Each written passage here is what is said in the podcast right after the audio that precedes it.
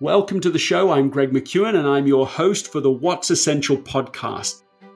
There are lots of shows on how to improve, on how to become successful, but there is only one on what to do once you are. This is essential because success can be a catalyst for failure, especially if it leads to the undisciplined pursuit of more. This show is about how to become successful at success. It's for high performers who are on the edge of exhaustion, solving problems completely before they even arise. It's about turning tedious tasks into joyful rituals. It's about simplifying your processes and making your most essential activities the easiest ones.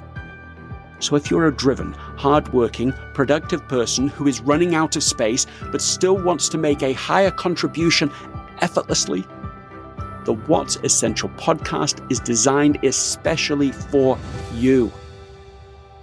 So, let's begin.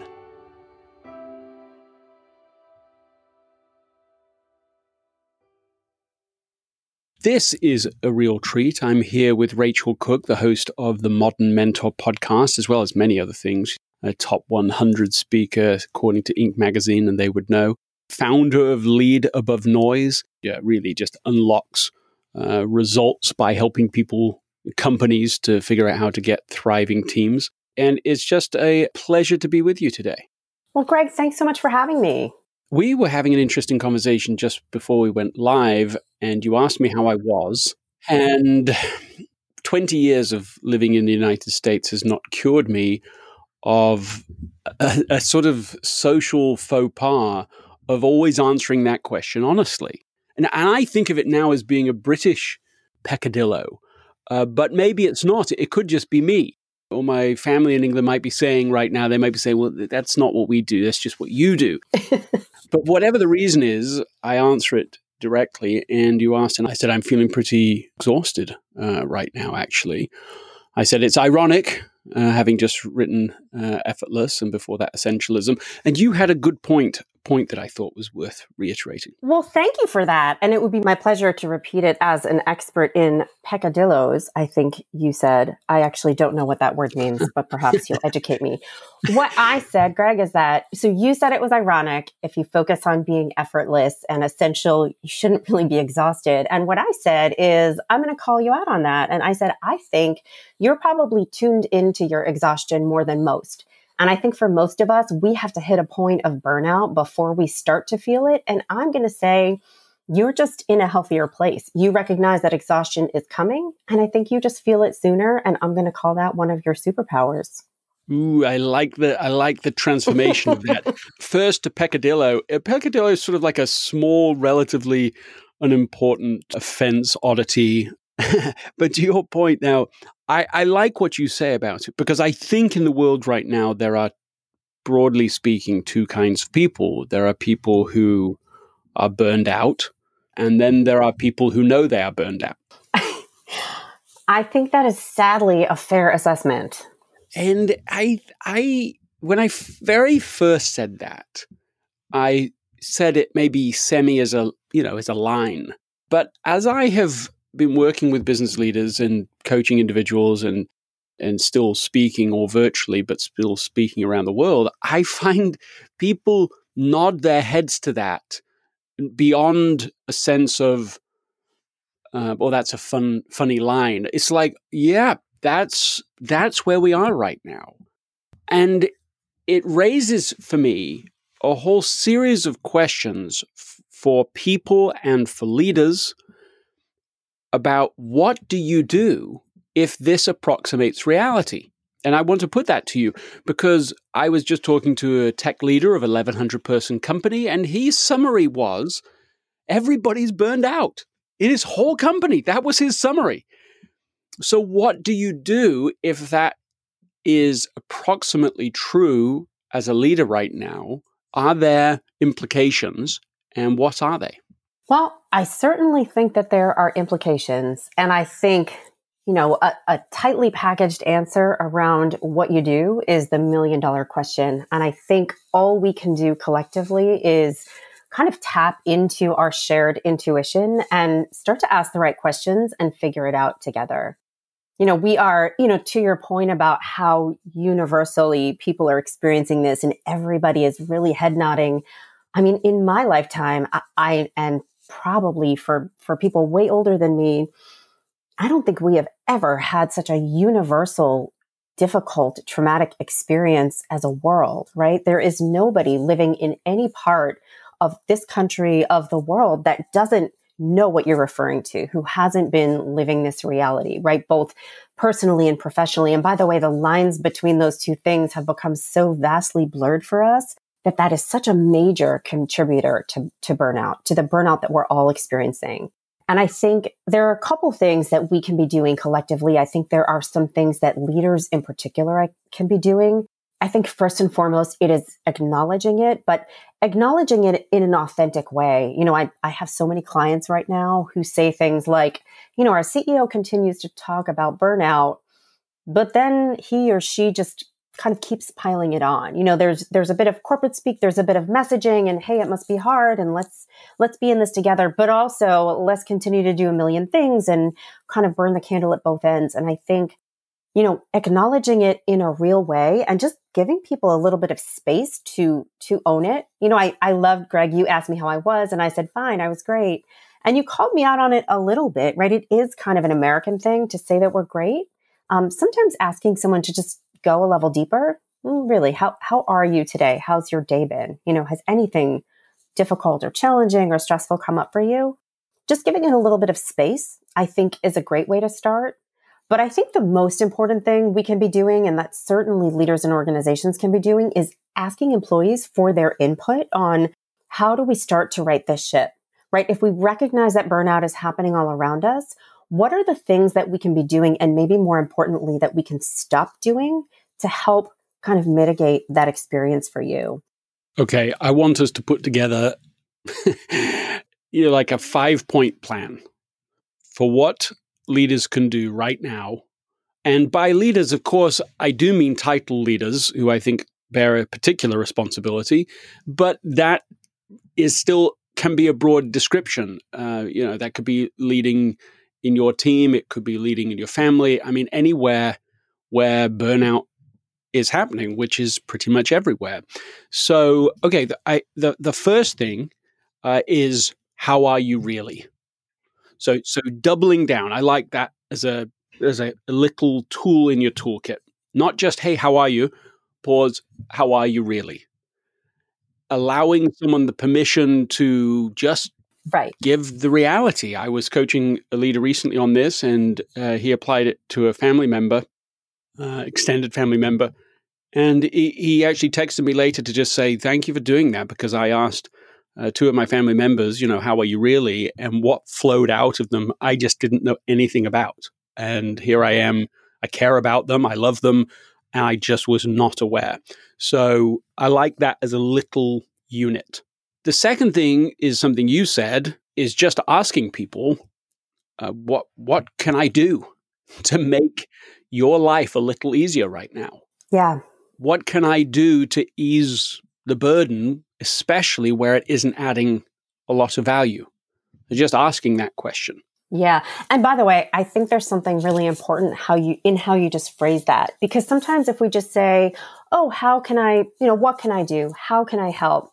We're sort of implying like, "Well, you need help because you're not strong enough to do this on your own. So, how can I swoop in and be your hero?" But the way that you just phrased the question was more of a, hey, what burden can I strip out? You know, what noise can I take away? There's there's a little bit of um, moving away from the sense of you need help and I'm here to rescue you. And it's more acknowledging, hey, there's a bunch of junk in the system. So let's collectively and strategically identify what some of it is so we can pull it out and just get it out of your way so you can get on with things.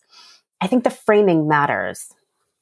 That reminds me of what I think could be our item three, which I learned from a good friend of mine whose daughter uh, became terminally ill, and um, and he suddenly was faced with that most awful of life tests and experiences.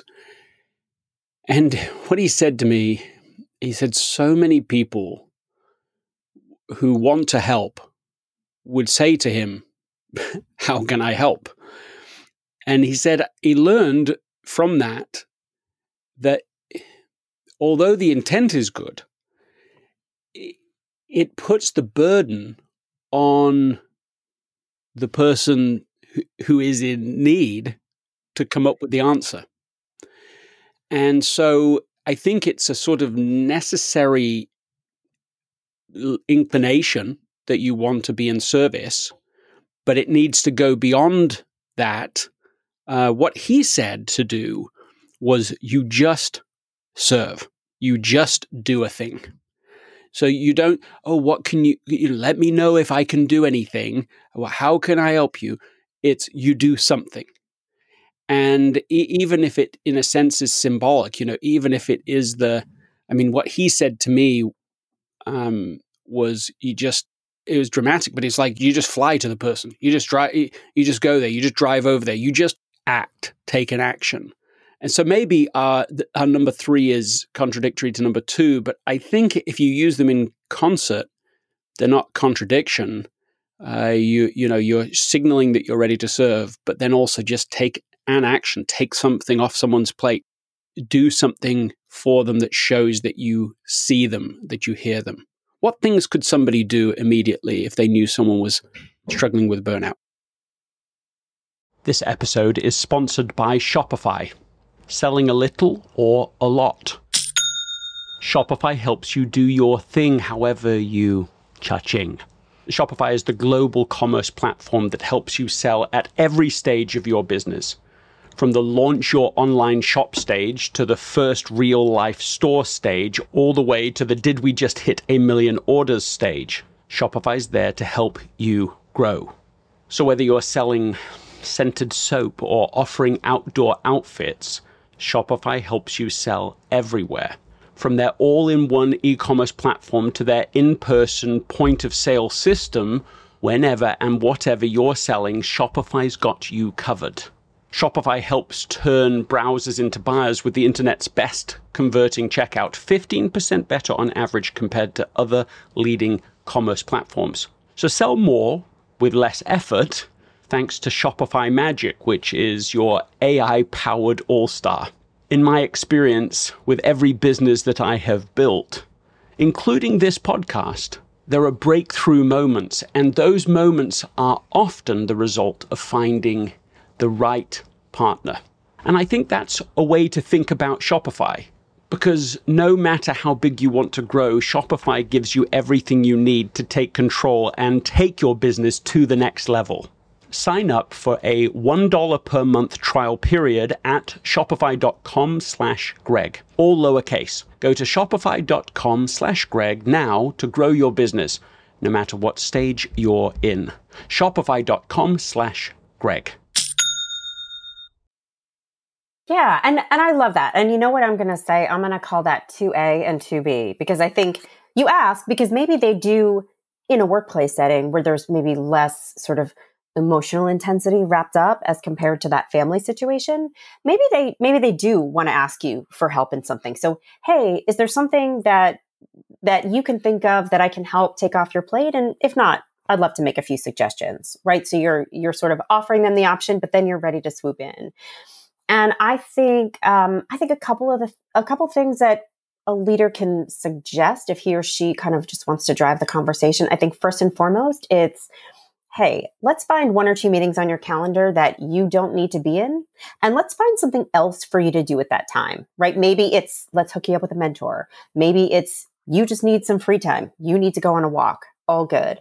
Right? But being a little bit proactive about creating some time and space for somebody one of the things I like in what you're saying there about not just saying, let's get you out of a meeting, but let's get you out of a meeting and here's something that might be able to be an additionally helpful resource is that if you just take people out of meetings in an environment where everyone's virtual, there can feel a sense of increased FOMO uh, right. That, that, that, and this is one of the reasons I think we've had such um, meeting inflation. That's right.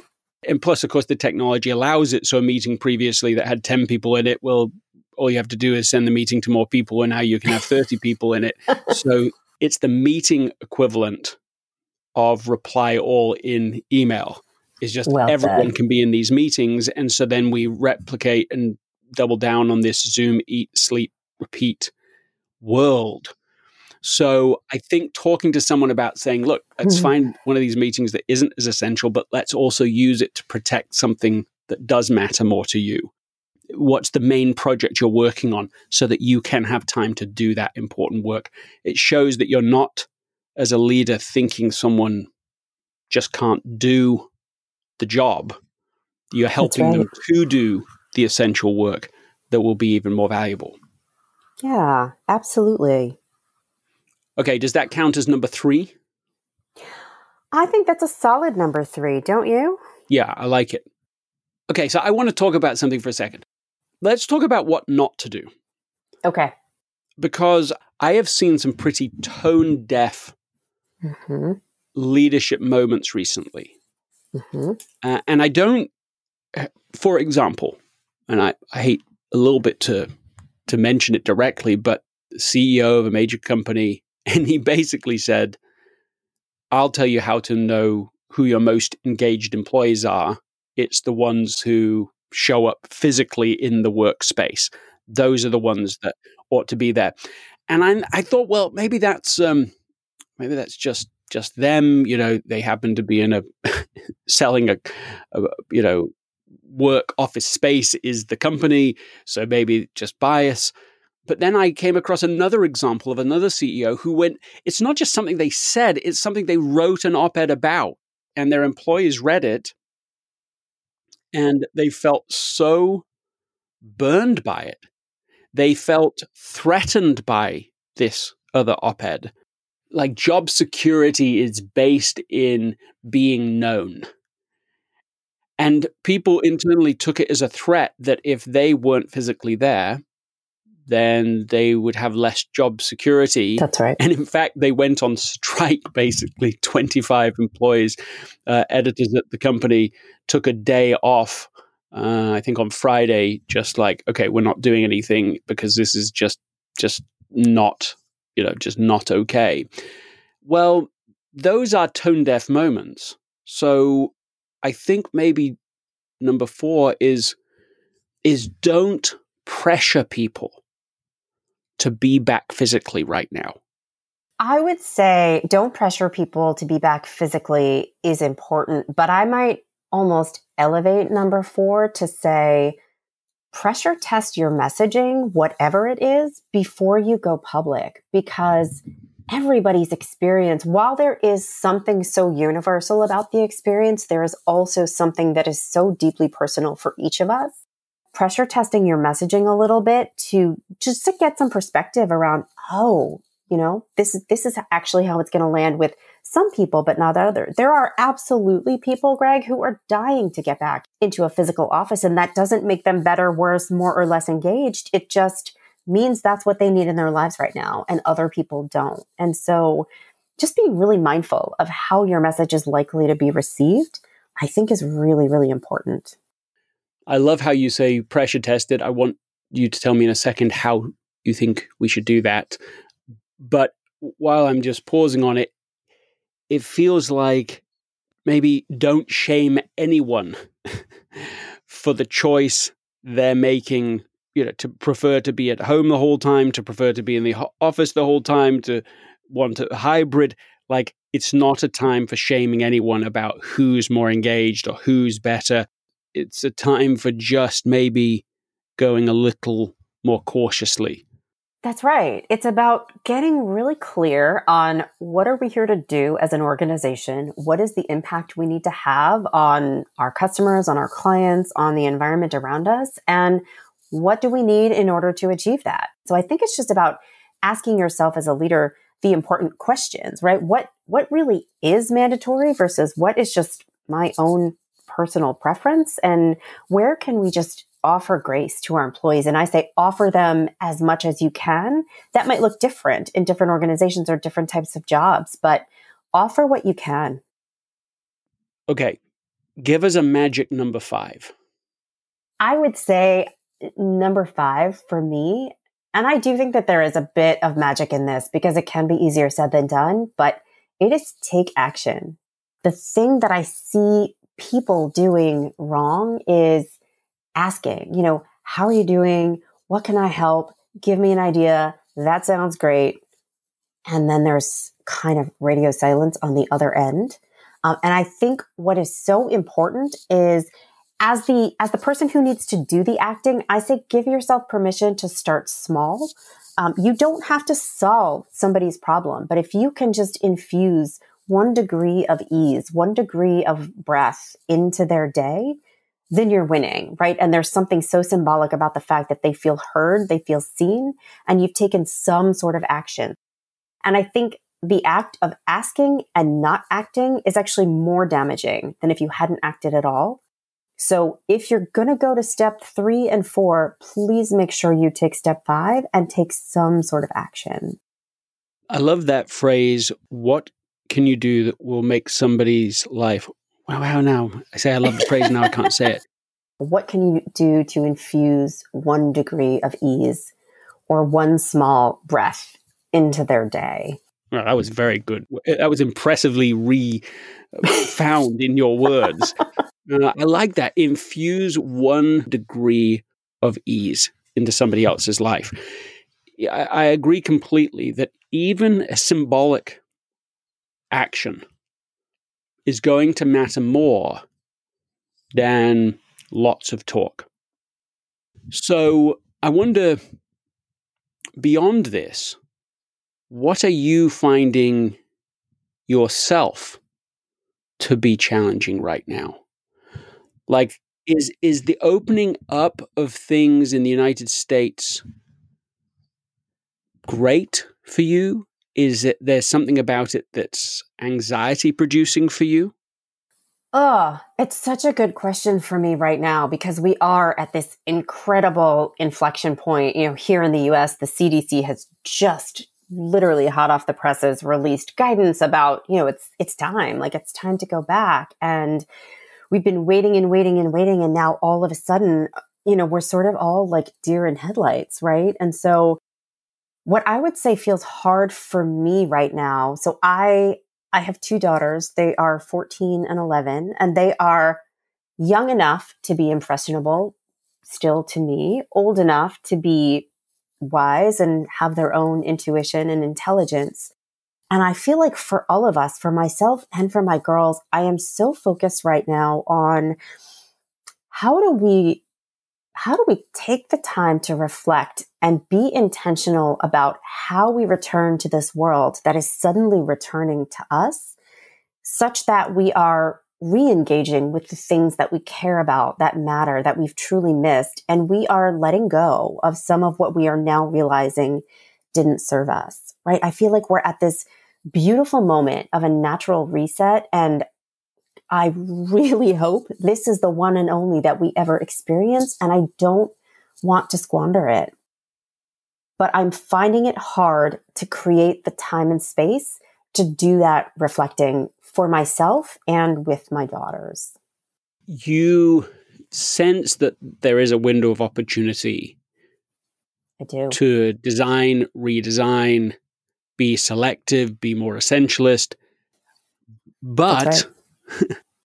the transition itself makes that challenging.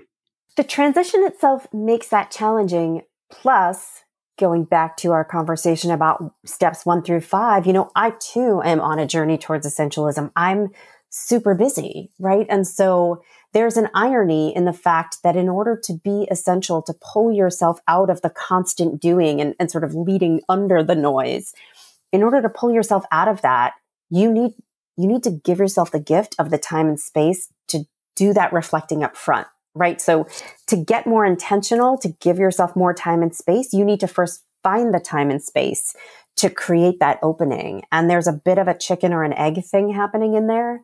And I'm not sure if I'm the chicken or the egg, but either way, I'm stuck in something and I'm I'm trying to work my way out. There's sometimes this idea that if we could just do X, then we would feel on top of our lives.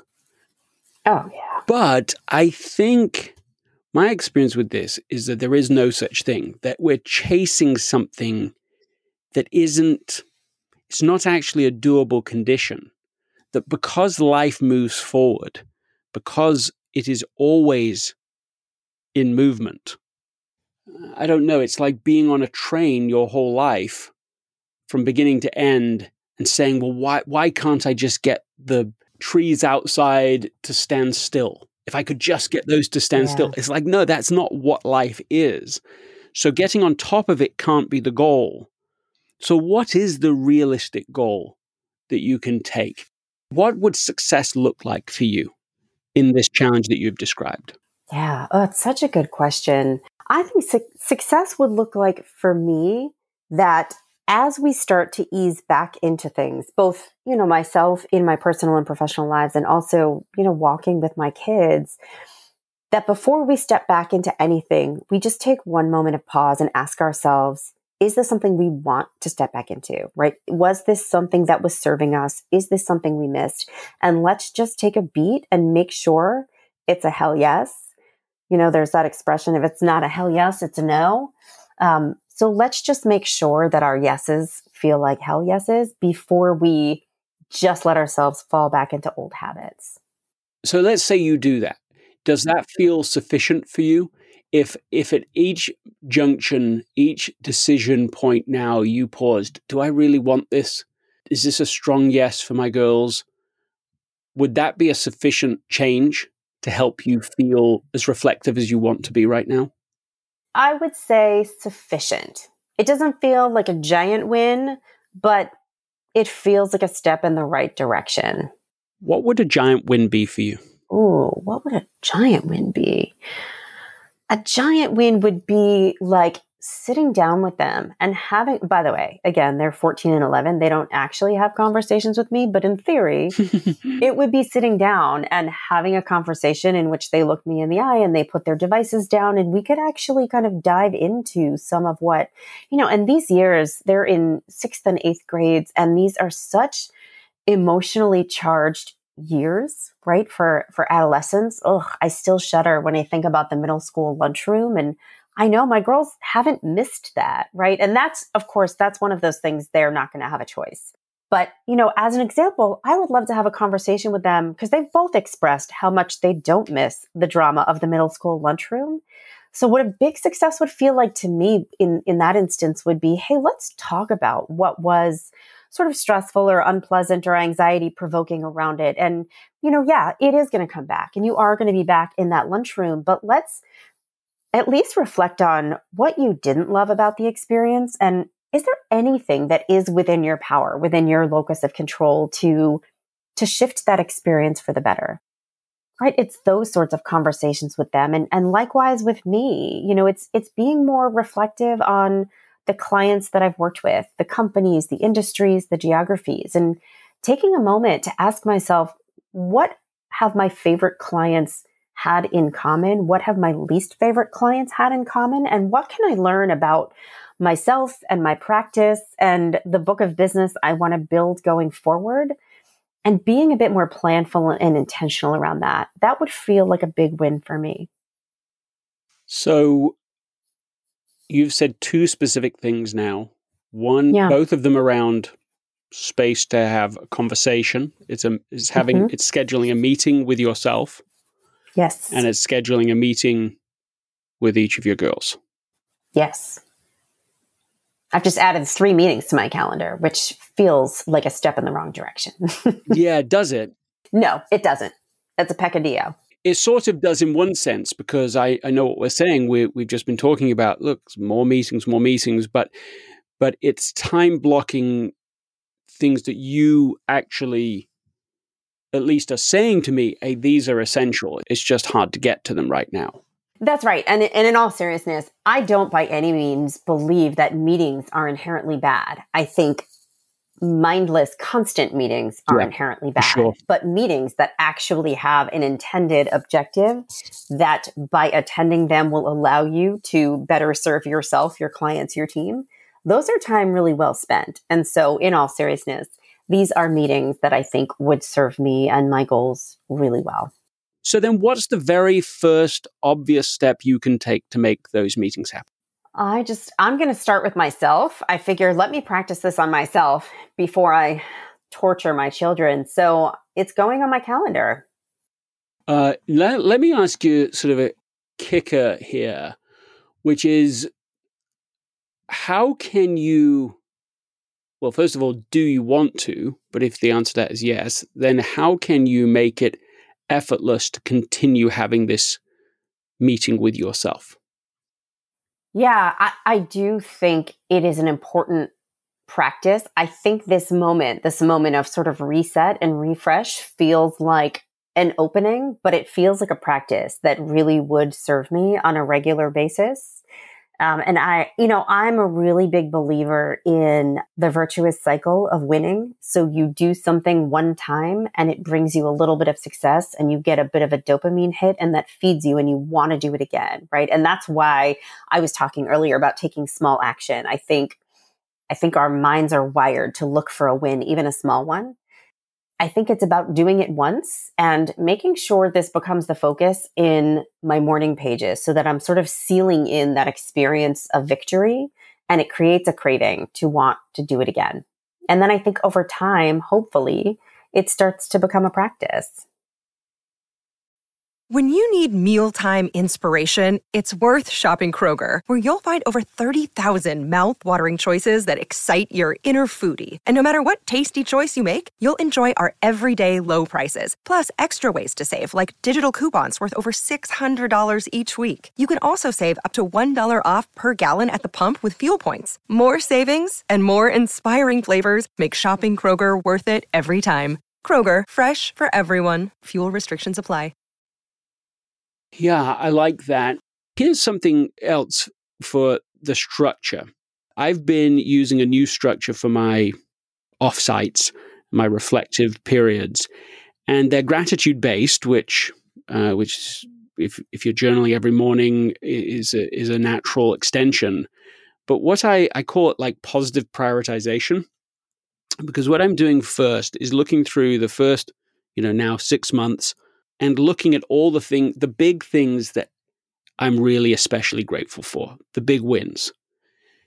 And first of all, that's just good mental health anyway. It's uh, it's to me, it's very satisfying to look at. Wow, oh yeah, there are things I sometimes even forget about. Wow, we made that big progress. This whole thing happened. I hadn't even started that project back then.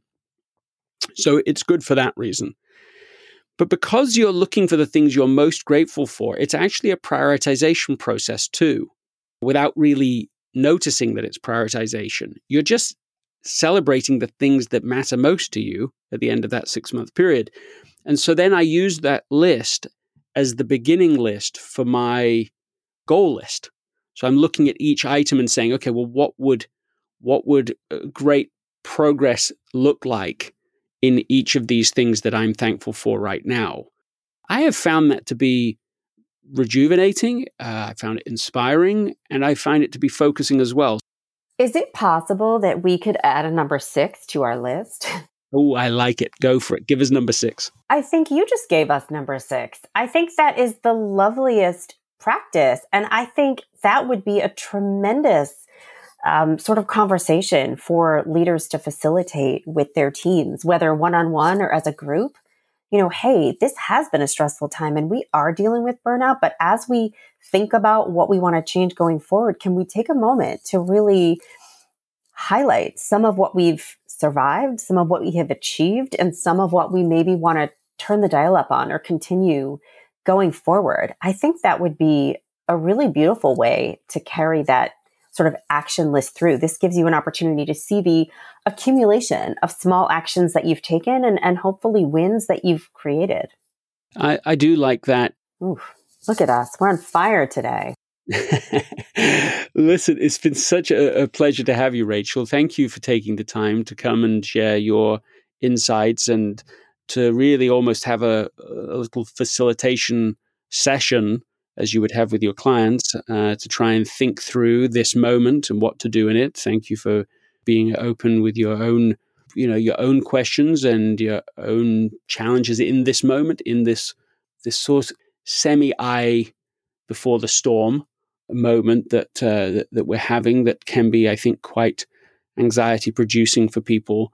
Uh, and uh, appreciate uh, your insight and your wisdom on the What's Essential podcast. Thank you. Oh, thank you so much. I I had a blast. It was a pleasure doing this, Greg. Thank you. Ladies and gentlemen, essentialists, one and all, we've come to that moment again, the end of the show. Thank you really sincerely for listening.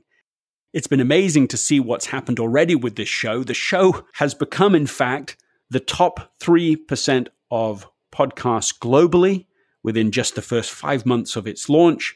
And that's because of you. You have made this special. And I want to end, as I always do, reminding you that if you don't do anything else, just ask what's essential and eliminate as much as possible everything else. This episode is brought to you by the Yap Media Podcast Network. I'm Hala Taha, CEO of the award winning digital media empire, Yap Media, and host of Yap Young and Profiting Podcast, a number one entrepreneurship and self improvement podcast where you can listen, learn, and profit. On Young and Profiting Podcast, I interview the brightest minds in the world and I turn their wisdom into actionable advice that you can use in your daily life. Each week, we dive into a new topic like the art of side hustles, how to level up your influence and persuasion, and goal setting.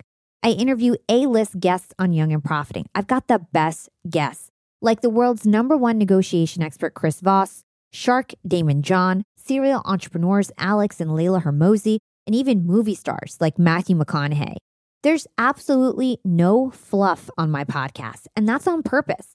Every episode is jam packed with advice that's going to push your life forward. I do my research, I get straight to the point, and I take things really seriously, which is why I'm known as the podcast princess and how I became one of the top podcasters in the world in less than five years.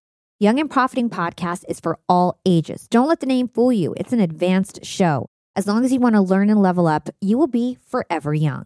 So join Podcast Royalty and subscribe to Young and Profiting Podcast, or YAP, like it's often called by my YAP fam, on Apple, Spotify, Castbox, or wherever you listen to your podcasts.